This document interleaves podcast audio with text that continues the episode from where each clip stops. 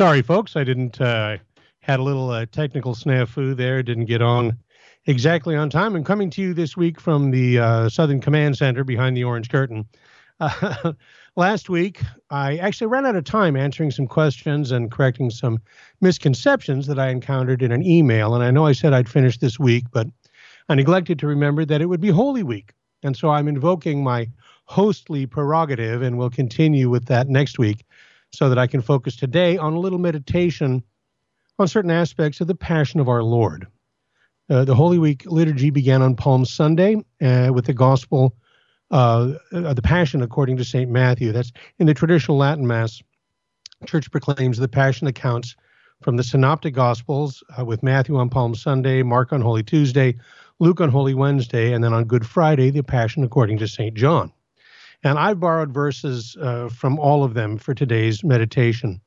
And uh, each passion account begins with the agony in the garden.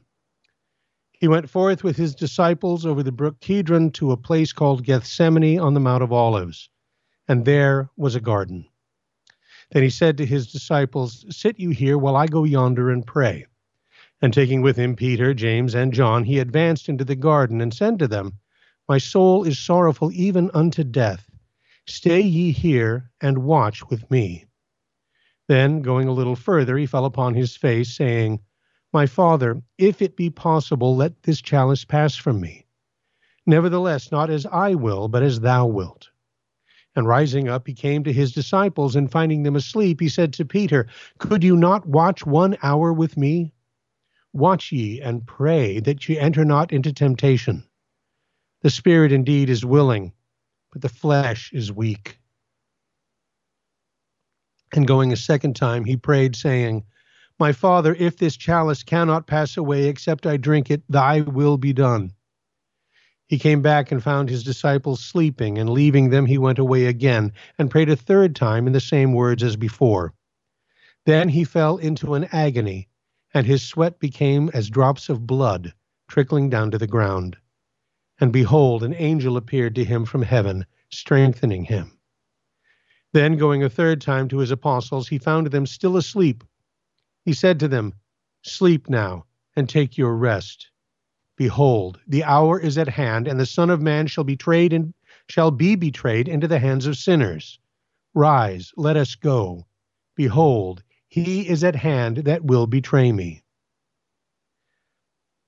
To understand our Lord's agony in the garden, and his sufferings which followed, you have to remember that the divine nature of our Lord Jesus Christ could not suffer. That it was only his human nature which could suffer and die, and moreover, that his human nature, being inseparably united to his divine nature, could only suffer as much and for as long as he willed it to suffer. Christ entered on his passion of his own will, and he did not allow his agony to take possession of his heart till he had left the eight apostles at a distance and brought with him only those three who had been prepared for the sight of him in his agony by the vision of his glory on Mount Tabor. But in order that the human nature might suffer, the divinity abandoned it to itself and, and withdrew from it, as it were, and deprived it of all inward consolation, as we see in the gospel.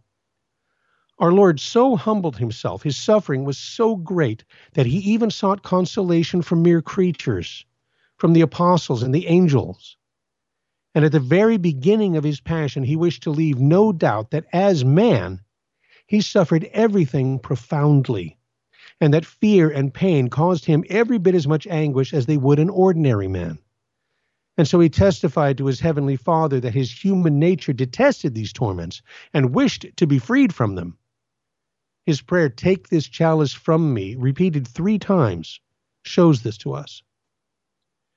And what precisely caused this terrible agony? Well, we've already seen he foresaw the torments that were awaiting him. I mean, how would you feel if at this moment you learned that you would be slowly tortured to death tomorrow? Right? Our human nature shrinks from death, especially from a violent death. And the most painful, as well as the most shameful and humiliating of deaths, awaited our Lord. And the prospect filled his soul with horror because he was truly man, like to us in all things except sin. Therefore, as man, he prayed to his Father, Let this chalice pass. But since there was no sin or defiance in his human will, it remained in full submission to the divine will. And so he added, Thy will, not mine, be done. Our Lord took the sins of men on himself to offer satisfaction to the divine justice as our representative. Just as all sinned in Adam's transgression, so now all would be redeemed in Christ's sacrifice. But now that he was on the, the point of completing this work of redemption, all the mass of human evil and, and abomination and guilt came before his holy soul and filled it with revulsion. St. Paul says in 1 Corinthians 5:21, him that knew no sin, for us God hath made sin, that we might be made the justice of God in him. It's impossible to imagine how our most holy Lord must have felt to take on the sins of the whole world. Bishop Jacques Bossuet, a court preacher for King Louis XIV, said, Jesus saw all our individual sins and grieved over them as if he himself had committed them for he had taken on himself the burden of them all. Truly, the grief of this alone would have killed him, if he had not held back his soul, in order that he might endure still more, and drink the chalice of suffering to the very dregs. He would not die on the Mount of Olives because his life was to be sacrificed on Calvary, but he shed his blood, the bloody sweat of his agony, in order to show us that sin alone, without the help of any executioner, was sufficient to strike his death blow. No one can understand, as did our blessed Lord, the utter malice and wickedness and ingratitude of sin. And the sweat of blood that was forced from his veins by his sorrow for our sins should move us to greater contrition to make us sorrier for having sinned and more determined to hate sin and to avoid sin in the future. Also, our Lord knew beforehand how many souls would be eternally lost in spite of his passion and death, because they would not believe in him and would not love him. Pardon me. This knowledge tortured his sacred heart because he loved our mortal souls so much that he came down from heaven to save us. His agony, therefore, was not for himself alone, but for his, for his brothers and sisters, so many of whom, in spite of his sacrifice, would cast themselves into hell. he was willing to be bound and scourged and crowned with thorns and nailed to the cross to save the souls that were made in his own image. And yet he knew that for very many his precious blood and his sufferings would be wasted. This is what caused the extreme agony and anguish to the heart of Jesus. Pardon me. a little spot in my throat here.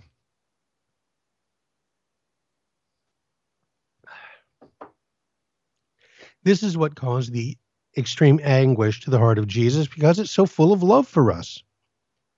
And there's so many lessons here, but first must be how to bear suffering.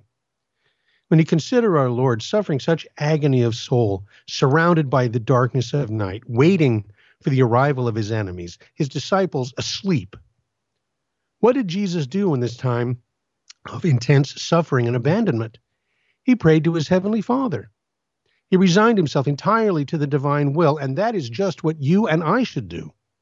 In grief and in fear, in need, we should turn to God and humbly submit ourselves to his holy will. Prayer should always be our first response and not our last resort. And our Lord gives us the example of how to pray. He prayed with devotion from the bottom of his heart and then retired a little way from the apostles that he could be undisturbed. He prayed with humility, both exterior as well as interior, because he fell on his face, humbled himself before the majesty of God. He prayed with confidence. He prayed with submission to God's will. And he prayed with perseverance, for he said the same prayer over and over again. Even though he received no visible answer to his petition, he didn't leave off praying. But as the scripture says, he prayed the longer. He thought more also in the midst of his agony of his disciples than of himself. Watch and pray, he said.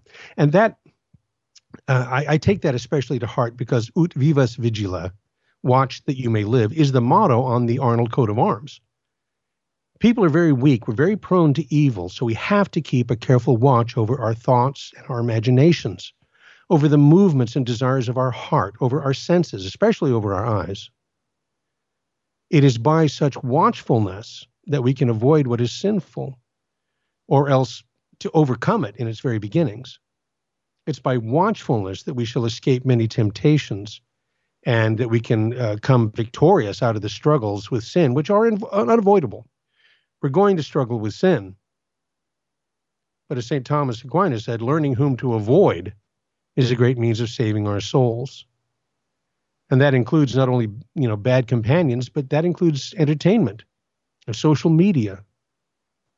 And finally, Jesus prayed, Let this chalice pass from me. And so the question must be could the chalice have passed? And that's what we're going to answer when we come back uh, after the break with lots more No Nonsense Catholic here on Virgin Most Powerful Radio. So wonderful to have you along with us. Uh, and like I say, we will be back in, in just moments. And so I invite you to stay with us because there's so much more regarding our passion.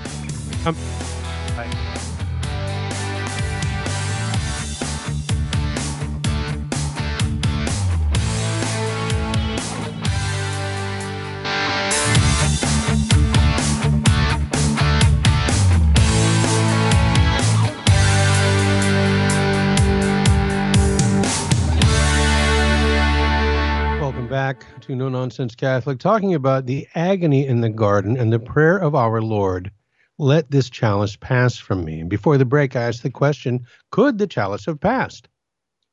And the answer to that question is yes.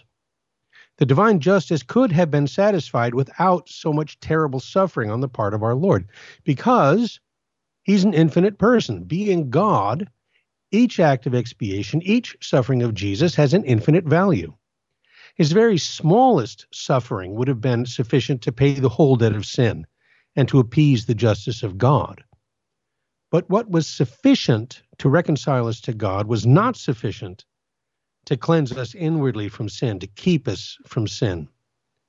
That's why Thomas Aquinas tells us it was fitting that Jesus went undergo this passion, because what does the satisfaction made for us by our Lord avail us if we still love and cherish sins in our hearts, if we persist in sinning more and more until we die in our sins? Nothing. So, yes, the divine justice could have been satisfied with a lesser expiation, and thus the chalice could have been removed from our Lord. But what would have satisfied the divine justice was not sufficient to satisfy the divine love, which knows no limit in its desire to draw us away from sin and move our hearts to a grateful love in return. And so the bitter chalice did not pass. And our blessed Lord suffered indescribable agony of soul and body. In the first place, to put before our eyes, in no uncertain terms, the evil and the horror of sin. And that's been the subject of meditation and inspiration for, for great works of art for 2,000 years. The scourges that tore the flesh of Jesus, the thorns that pressed onto his sacred head, the nails that pierced his hands and feet, all of the tortures that he endured for our sake teach us more impressively than anything else could what a terrible evil sin is, and what a heavy punishment it deserves, and how grateful we should be to Christ. Now, I mentioned uh, that in the traditional Latin Mass, Holy Week includes all four accounts of the Passion uh, Matthew on Palm Sunday, Mark on Holy Tuesday, Luke on Holy Wednesday, and then the Passion according to St. John on Good Friday. Naturally, on Holy Thursday, which is the anniversary of the first Holy Mass, the epistle is from St. Paul's account of the consecration at the Last Supper, and the gospel is the washing of the apostles' feet from St. John, right? The Holy Thursday episodes. But the gospel for Holy Monday couple of days ago. It was the account of the anointing of our Lord's feet in Bethany. And that's where we're going to begin our focus on a particular character of the Passion, an apostle named Judas Iscariot. All the accounts of the Passion, of course, feature Judas' betrayal of Jesus and how at the Last Supper our Lord prophesied that betrayal. Pardon me. But before Jesus' Passion began, even before his triumphal entry into Jerusalem, Judas revealed his true character when Mary, the sister of Martha and Lazarus, anointed his sacred head. Now, by the way, tradition, and that includes the traditional Latin Mass and the Divine Office, has always considered the sister of Martha and Mary to be the same person that we know as Mary Magdalene. Okay, Mary Magdalene and Mary of Bethany is just one person, and that's that's for another time. Uh, but this anointing of Jesus by Mary Magdalene is likewise present in all four Gospels. Mary brought an alabaster box, a pound of the most precious ointment, and she poured it on the Saviour's head as he was at table. Now the whole house was filled with the perfume of the ointment. But Judas Iscariot said, Was not this ointment sold for three hundred pence? And why, rather, was not this ointment sold for three hundred pence and given to the poor? When the other disciples also had uh, indignation and said, For what purpose is this waste? Now Judas made this remark not because he cared for the poor, but because he was a thief and carried the purse. See, he was already possessed by the love of money, which a few days later would lead him to betray his master. But Jesus, knowing what was going on among his disciples, exclaimed, Why do you trouble this woman? For she hath wrought a good work upon me. For the poor you have always with you, but me you have not always. For she, in pouring this ointment upon my body, hath done it for my burial. Amen, I say to you, wheresoever this gospel shall be preached in the whole world, that also which she hath done shall be told for a memory of her. Now, there has been, uh, since the rise of modernism, an attempt to kind of rehabilitate Judas. Some would say that since Judas was expecting an earthly Messiah, the, his betrayal of Jesus was only a, a misguided attempt to compel our Lord to manifest his divinity and usher his kingdom in with power and majesty. But sacred tradition, sacred scripture, know nothing of this. On the contrary, they plainly reveal that Judas had an inordinate love of money, that he was covetous or avaricious. Remember St. Paul, that the love of money is the root of all evil. So he didn't resist this evil passion, and so he fell by degrees into greater sins. He began by stealing, but then scripture tells us he displayed the most shameful hypocrisy by pretending that he only cared about the poor, whereas his real object in, in blaming Mary's alleged extravagance was to facilitate his thefts. In the hardness of his heart, Judas robbed the poor of the alms due to them, and from his treachery toward them, he proceeded to treachery towards his Lord. Now you contrast his hypocrisy to the devotion of Mary Magdalene. By the anointing of our Lord, Mary wished to demonstrate her deep love for him and her gratitude uh, for the raising up of her brother Lazarus. And she used the most expensive ointment money could buy to show that she was ready to offer up everything she valued most for his sake. And we hear a lot of talk these days about a simpler church and the, the desire that we have a poor church for the poor. And that's all well and good. I mean, after all, when Jesus Christ founded his church, they were philanthropists, but there was nothing like organized charity, the very concept of which the world owes to the Catholic Church. But Mary's example teaches us that we should not economize when it's a question of the worship of God or the building or beautifying of, of his churches, or the use of costly vestments and vessels. The praise bestowed on Mary by our Lord shows that such offerings in his honor are pleasing to him, provided they're made in a spirit of love and reverence. And also that there will always be folks like Judas who will condemn generosity in God's honor and call it a needless extravagance, who will say that that the money would be uh, far better spent if it was given to the poor. And yet, how much do these critics really care about the poor? What do they actually, you know, what do they actually do for the poor? Christianity teaches that we ought to do the one, but not leave the other undone. And this episode was a foreshadowing of Judas's treason, which was then foretold by Jesus at the Last Supper. Again, all four Gospels share this story. Whilst they were eating, he told the apostles, Amen, I say to you, that one of you who eateth with me shall betray me. And they, being much troubled, asked him with one voice, Is it I, Lord? He said, The Son of Man goeth indeed as it is written of him, but woe to that man by whom the Son of Man shall be betrayed.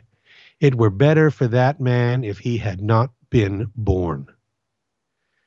Then Judas, who betrayed him, said, Is it I, Rabbi?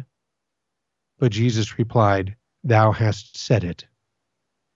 Then Judas rose from the table and went out, and going immediately to the high priest, sold his master for thirty pieces of silver and promised to betray him into the hands of the high priest's servants. Now, it goes without saying that Satan hates Jesus and that he's been trying to outwit God ever since the creation of man. And the covetousness of Judas gave him the apparent means of attaining his end. But our Lord, who knew the wicked purpose of Judas' heart, tried to win him back from the road to hell. Jesus even washed the feet of this most unworthy of men, but in spite of Jesus' love and humility, the heart of Jesus remained untouched, and he persisted in his purpose of delivering up the Lord into the hands of his enemies. Jesus said, The Son of Man indeed goeth as it is written of him. Our Lord died of his own free will, yet Judas was still guilty of his betrayal. And on that account, Jesus pronounced woe on him. Woe to that man by whom the Son of Man shall be betrayed. It were better for that man if he had not been born. Now, some modern theologians try to keep Judas out of hell, but I can't imagine what else these words can mean. But in the same way that God once turned the crime of Joseph's brethren to a good purpose, namely the salvation of the Hebrew people from famine, so he allowed the wickedness of Judas and the unbelieving Jews to enter into the plan of redemption and to allow their sin to be the cause of that death which brought salvation to the world. You know, I mentioned that Judas had his feet washed by Jesus as well as the other apostles. Likewise, Judas received the body and blood of our Lord along with the other apostles. According to the Gospel of St. Luke, he didn't go out until after the institution of the Holy Eucharist he made an unworthy communion, for he had already agreed in his heart to betray his master. And neither the humility with which Jesus had washed his feet, nor the love which made him give himself to the apostles as, as the bread of life, could turn Judas away from his evil purpose. And after his unworthy communion, his heart became hardened. The love of Jesus didn't move him. The threat of everlasting punishment didn't deter him. Our Lord's solemn words of warning made no impression.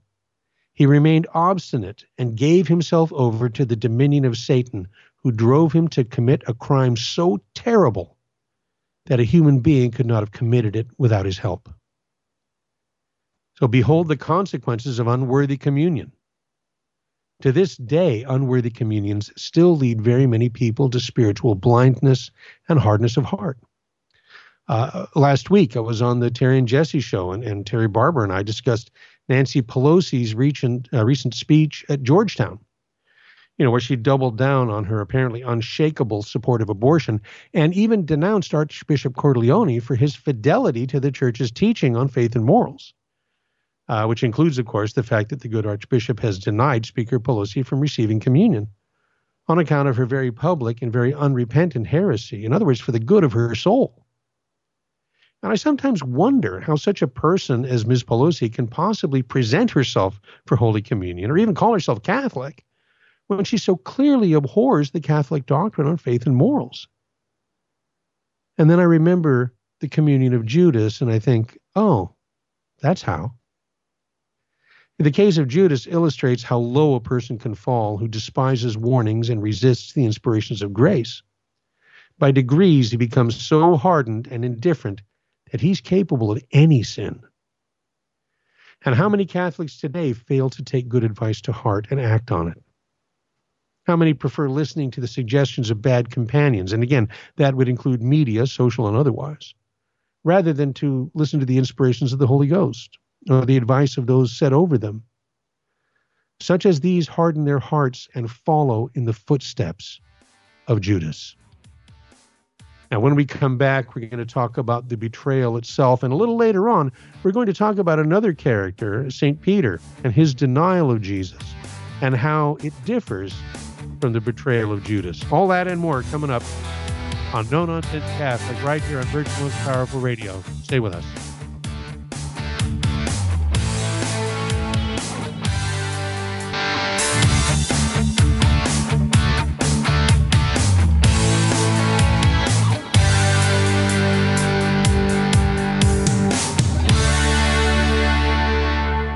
Welcome back to No Nonsense Catholic, and now the betrayal of Judas. While Jesus was yet speaking, Judas came with a great crowd of soldiers and servants from the chief priests and ancients. Now the traitor had given them a sign, saying, Whomsoever I shall kiss, that is he, hold him fast. As soon as he saw Jesus, he approached him, saying, Hail, Rabbi, and he kissed him. Jesus said to him, Friend, whereto art thou come? Judas, dost thou betray the Son of Man with a kiss? A kiss is a token of love, faithfulness, even reverence. Like think of the priest kissing the altar. But Judas used it for the purpose of treachery. He didn't want to appear to be a traitor in the eyes of Jesus and the other apostles, but our let him our Lord let him know at once he saw right through it. Yet he did not refuse the treacherous kiss. He allowed his sacred face to be touched by the lips of the traitor. He even called him friend. St. Jerome in the Latin Vulgate renders his words amice ad quid venisti. And the translators of the Douay Rheims version rendered it friend, whereto art thou come? Literally, amice, friend, ad, to, quid, what, venisti, have you come? Now, modern translations, like the, the New King James Version, tend to render it as friend, why have you come? The Revised Standard Version Catholic Edition offers friend, why are you here? And you may well wonder why the difference. Well, the original Greek is hetaire, which is friend or companion, eph, to, ho, what, parei, are you come. Now, this can be taken two ways. It can mean to a place or a state, to what have you come, or for a purpose, what have you come for. So technically, it can be translated with either meaning, although the words why and here do not appear at all in the original language. The real question is, what did our Lord mean to say? St. Jerome and the Douay Rheims favor the former interpretation. Friend, whereto art thou come means friend, you whom I have called friend, treated as a friend, what have you come to? See, if the translators of the Douay understood the intent of his words to mean, Why have you come? it would have been translated, Wherefore art thou come? Why? For what purpose? But instead, it was translated, Whereto art thou come? To what state have you come? You whom I call friend, that you would betray me with a kiss. You see how it makes sense that way. The question, Where to art thou come, is a moral rebuke leveled at Judas, but it's applicable to you and me. You know, our Lord might ask the same question of anyone who commits a mortal sin and, and thereby betrays him just as surely as Judas in the garden. To what state have I fallen? To what state have you fallen? That we betray our Lord by our moral treachery, especially the Judas kiss of unworthy communion. Now, given that Biblical Greek was St. Jerome's native language and the fact that he's also one of the four great Latin doctors of the church, I'm going to stick with his Latin translation of the Greek and the Douay Rheims uh, faithful English translation of the Latin. But I would be remiss if I didn't mention the New American Bible, which is what we read it, uh, the Novus Ordo, and its somewhat more formal counterpart, the New Catholic Bible, which I often employ in this program, because both render this verse as an imperative statement the New American Bible says, Friend, do what you have come for. And the New Catholic Bible says, Friend, do what you are here to do. So, in the case of all these modern translations, you have a, a dynamic equivalent interpretation of the meaning of his words rather than an accurate translation of his words. You know, it, you know, in every case, the modern versions go beyond translation and reword the verse either into a prosaic question, "Why are you here?" Um, or an imperative sentence, do what you have come for, that seemingly commands Judas to betray him. You know, and I'm sorry, but Jesus knew perfectly well why Judas was there and had even prophesied his betrayal. And the choice to betray our Lord is Judas' responsibility alone. So those five words, whereto art thou come, can be the source of conversion for you and me, just as they might have been for Judas. And certainly, this, this verse has been a, a source of fruitful meditation for centuries of Catholic saints. A question that, you know, properly translated, goes straight to the heart of a sinner. The words, Whereto art thou come, were for the ungrateful Judas a last hour of grace. Jesus gave him to understand that he still loved him in spite of his crime and was ready to forgive him even now if he would repent. But Judas resisted this last grace and remained hardened and unmoved. So, what became of Judas? After the arrest of Jesus, the mockery of a trial before the high priest, the, the council assembled to pronounce the sentence of death on Jesus. Scripture says, Then Judas began to be sorry for having betrayed his divine master, and going to the chief priests, he would have given back the thirty pieces of silver he had received as the price of his treason, saying, I have sinned in betraying innocent blood. But they replied, What is that to us? Look thou to it. Then, being filled with remorse and losing all hope, he cast down the pieces of silver in the temple and went out and hanged himself with a halter. See, Jesus, Judas knew perfectly well how much the majority in the Sanhedrin hated Sanhedrin hated Jesus. And he might have foreseen that they would condemn him to death once they had him in their power. But his greed blinded him, and it deprived him of the use of his reason, so that it was only after he had received the blood money that the voice of conscience made itself heard and reproached him for the death of his master. Those 30 pieces of silver that he so eagerly craved no longer gave him any pleasure. And hoping for some peace of mind, he tried to return the money. And by openly confessing his guilt, he apparently hoped to get the sentence of death against our Lord repealed. I have sinned by betraying an innocent man for money, he said. And what was their response? Did they say, What? He's not guilty? He doesn't deserve death after all? No. They contemptuously said, What is it to us if he's innocent or not? See thou to that. In other words, you reconcile it with your conscience as best you can. Further, they didn't take back the blood money because to do so would be a, a tacit confession of the injustice that they had done. And there was nothing that would have persuaded them to set Jesus free. So when Judas saw that nothing to, could prevent the consequences of his deed, he fell into despair and committed suicide. And we know that Satan had taken possession of Judas's heart. According to Luke 23, on Holy Thursday, Satan entered into Judas, and he went and discoursed with the chief priests and the magistrates how he might betray him to them. So when Judas's conscience reproached him with this awful thought, I'm guilty of the murder of my Lord, Satan drove him to despair. That's how sin works. Before the deed was done, the evil one induced Judas to sin, blinding him so that he didn't perceive the atrocity of his crime or the consequences. But once the sin was committed, then the devil showed Judas its full horror and whispered to him, as he had once whispered to Cain, that his sin was too great to be forgiven. And Judas might have obtained pardon even then if he had possessed the proper dispositions. Consider this. Scripture says he repented himself. His actions show that he really made a firm resolution of amendment, for he would not have committed that same sin again for any price. He confessed his guilt with the words, I have sinned in betraying innocent blood. And he made what satisfaction he could because he gave back the blood money, tried to get the sentence of death reversed. And yet, and yet for all this, Judas still lacked true penance. And you might well ask, what was missing? And the answer is that his contrition, his sorrow, lacked hope. And sorrow without hope doesn't lead back to God, but to despair and to eternal separation from God. Judas' betrayal of our Lord was a terribly grievous sin, and yet the worst sin he committed was to despair of the grace and mercy of God. His great sin might have found forgiveness, but there's no forgiveness for the sin of despair, because the one who despairs of God's pardon denies the infinite mercy of God and therefore can't benefit by it. To despair of God's mercy is one of the sins against the Holy Ghost.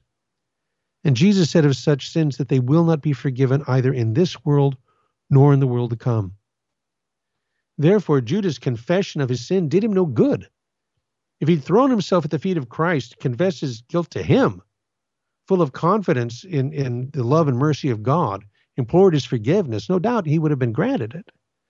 But as it was, in his despair of God's mercy, he sought consolation from men and confessed his guilt merely to the members of the Sanhedrin. And when they scornfully rejected him and laid all the responsibility on him, his last comfort was taken away. And the burden of his guilt was so heavy that he didn't have the courage to bear it. As Bishop Sheen said, feeling like there was nothing more to hope for from heaven and unable to find peace on earth, he hanged himself between heaven and earth. Now, I want to say that all this does not mean there's no hope for those who commit suicide. Catechism of the Catholic Church identifies suicide as a mortal sin, yes, but it also recognizes that the culpability of a person can be lessened in certain circumstances, and and and also uh, recognizes the hope of God's mercy. We never lose hope. You can read about it in the Catechism of the Catholic Church, paragraphs 2280 through 2283. Matthew says that Judas hanged himself. St. Peter in Acts 1:18 says being hanged he burst asunder in the midst and his bowels gushed out. And of course some of the modern translations simply say that Judas fell without mentioning that he was hung. So consequently some folks have tried to imagine a contradiction there, but of course there isn't one. The common explanation of uh, Peter's words is that when Judas hanged himself, the rope or the branch broke and he fell and his body burst open. Now, I suspect, I mean, that, that seems unlikely, unless, you know, this idea proceeds from the happy fact that we no longer live in a society, at least in the West, where people are hung and left to rot. Because what Peter's describing is uncomfortably consistent with precisely that. Speaking of St. Peter, we're going to consider his denial of our Lord and how it differs from Judas's betrayal when we come back with lots more no nonsense Catholic right here on Virgin Most Powerful Radio. I want to say, by the way, thank you for listening. Please stay with us for the final segment. We will be right back, as they say, after these messages.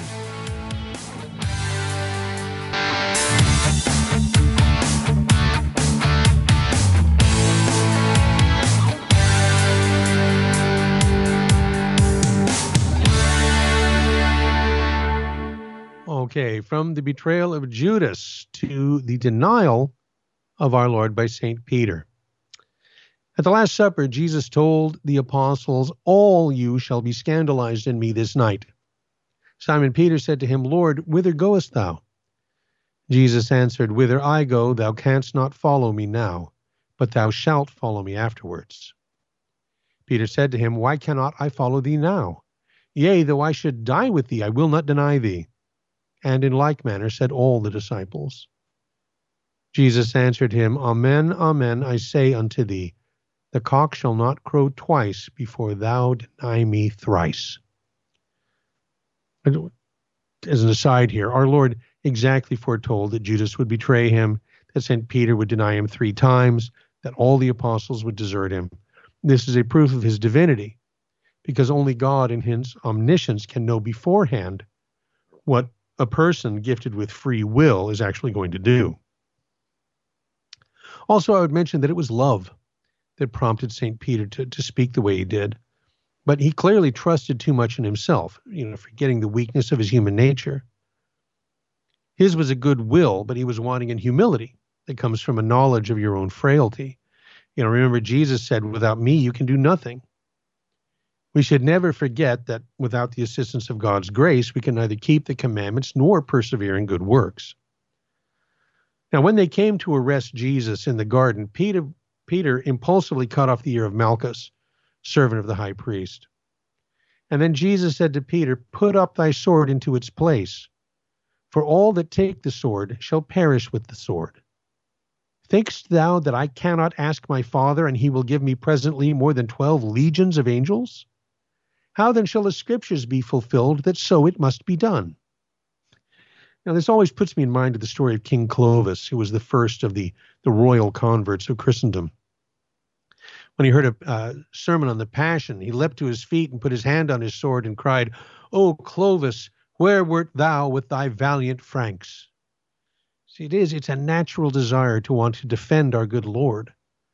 But St. Peter was trying to prevent what he saw as a defeat because he did not yet realize that Jesus was giving up his life voluntarily and that victory in his kingdom would not come by the sword, but through faith and obedience. Peter, according to Mark and according to John, Peter and John followed Jesus at a distance, even to the house of the high priest. Peter warmed himself by the fire in the courtyard, and one of the maidservants of the high priest looked at him and said, This man also was with Jesus of Nazareth. Peter denied him, saying, Woman, I know him not. Immediately the cock crew. And after a little while, a man coming to Peter exclaimed, Thou also art one of them. But Peter said, O man, I am not. Now, after the space of an hour, a certain servant saw Peter, and pointing him out to the others, affirmed, Surely thou all art also one of them, for even thy speech doth discover thee. Right, his Galilean accent. But Peter swore that he knew not the man, and then the cock crew a second time. And the Lord, turning, looked at Peter, and he went out and wept bitterly. Peter's sin was a very grievous one. Out of the fear of man, Peter lied three times. He denied his faith. The third time, he even swore falsely. You can see the sin of Peter grew and became more grievous each time he committed it. That's one of the reasons you should avoid bad companions. If he'd simply left after the first denial, he wouldn't have compounded that way. Because in his first denial, he simply said of our Lord, I know him not. And the second time, he asserted, I know not the man, and, and repudiated any connection with Jesus. The third time, he confirmed his assertion by an oath. See, the same Peter who said, Thou art the Christ, the Son of the living God, now contemptuously calls his Lord the man, acting as if he didn't even know his name. And this was the same Peter who a few hours before declared that he was ready to lay down his life for his Lord. But then again, all the others said the same thing, but only Peter was in the courtyard. Now, his denial, I think, is, is somewhat understandable. He was thoroughly exhausted. He was confused. He was half out of his mind. Um, so sorrowful and, and so overwhelmed by the circumstances. And moreover, in, in that company around the fire, he was in very real danger. He was in danger of his life because of his association with Jesus. And finally, he didn't sin from malice, but from weakness and anxiety. And he didn't lose his faith, although he outwardly did deny it. Like I say, though, he was the only one in the courtyard. St. Matthew and the other evangelists don't tell us where they were hiding at the time or what happened to St. John. But we know that Peter was there. Now, at the rooster crow, the second time the cock crew, he remembered our Lord's words. And, you know, coincidentally, Jesus appears at that moment and the look, he saw the look on his face. And, and Peter wept bitterly. Because unlike Judas, the repentance of, of Peter was both real and supernatural and was, in fact, perfect contrition because his sorrow was entirely over the fact that he'd offended his beloved Lord and, and you know, not for any bad consequences that would come to him. And so Peter repented of his ingratitude. And that's an example for us, especially if we should uh, be so unfortunate as to fall into mortal sin, to do penance at once. Like Peter, you know, if you sin, you realize that you make an act of perfect contrition in your heart. And then look at his example. His contrition wasn't passing. Uh, his sorrow over the denial of Jesus oppressed him his entire life, according to the tradition you know, um, if you've ever gone to a traditional mass, you notice that the priest wears a, a, vestment called a maniple, right? It matches the chasuble, but it's like a strip of cloth worn over the left arm. And that liturgical vestment was inspired by St. Peter, who could not say Mass without weeping. And so he always draped a towel over his arm with which to dry his tears. Now, all throughout his ministry, Peter worked you know, ceaselessly, untiringly for the glory of Christ and the salvation of souls, which is uh, or should be an example to all of his successors, the popes. That and the fact that he constantly preached the gospel until he finally gave up his life for Jesus. So, yeah, Peter's denial was a great fall, no doubt. But his repentance, his penance, was greater still. By his contrition and, and a, a satisfaction that lasted for the remainder of his life, he joins Mary Magdalene uh, as a, a model of true repentance, true penitence. You know, every Lent, I, I come to dwell more and more on the episodes that I shared with you today, which is why I shared them. Obviously, there's so much more to the Passion. I, I that's just one of the reasons that the the church traditionally read all four Passion accounts during Holy Week because you know how many how many sermons would it take to do justice to the to the Passion? A, a lifetime's worth, I suppose. But every Lent, I try and take my own advice and I meditate on the passion of Christ. And every year I am more and more aware of how alike I am to Peter and to Judas. And when I contemplate Jesus bound and taken a prisoner, I'm still tempted, like Clovis, to put my hand on my sword and cry out to the Jews, Stop, unbind him. He's your God. He, he delivered you from the bondage of Egypt. He was the one who went before you in a pillar of cloud. He led you to the promised land. Woe to you if you lay a hand on him. But then my faith says to me, Spare your indignation. The Jewish servants and the pagan soldiers could not have held and bound Jesus if it hadn't been for your sins. Truly, they did not know what they did, but you do. So when I contemplate the ingratitude of Judas and St. Peter, I'm compelled to remember how often that I too have been ungrateful to my Lord and how grateful I am that the church gives us the Liturgy of Holy Week to help me and you to bear in mind that every sin, every sin we commit, especially every mortal sin, especially unworthy communion, it is a shameful act of ingratitude towards God our Father. It is a, a dark treachery towards Jesus our Redeemer. But the good news is that after Good Friday comes Easter Sunday.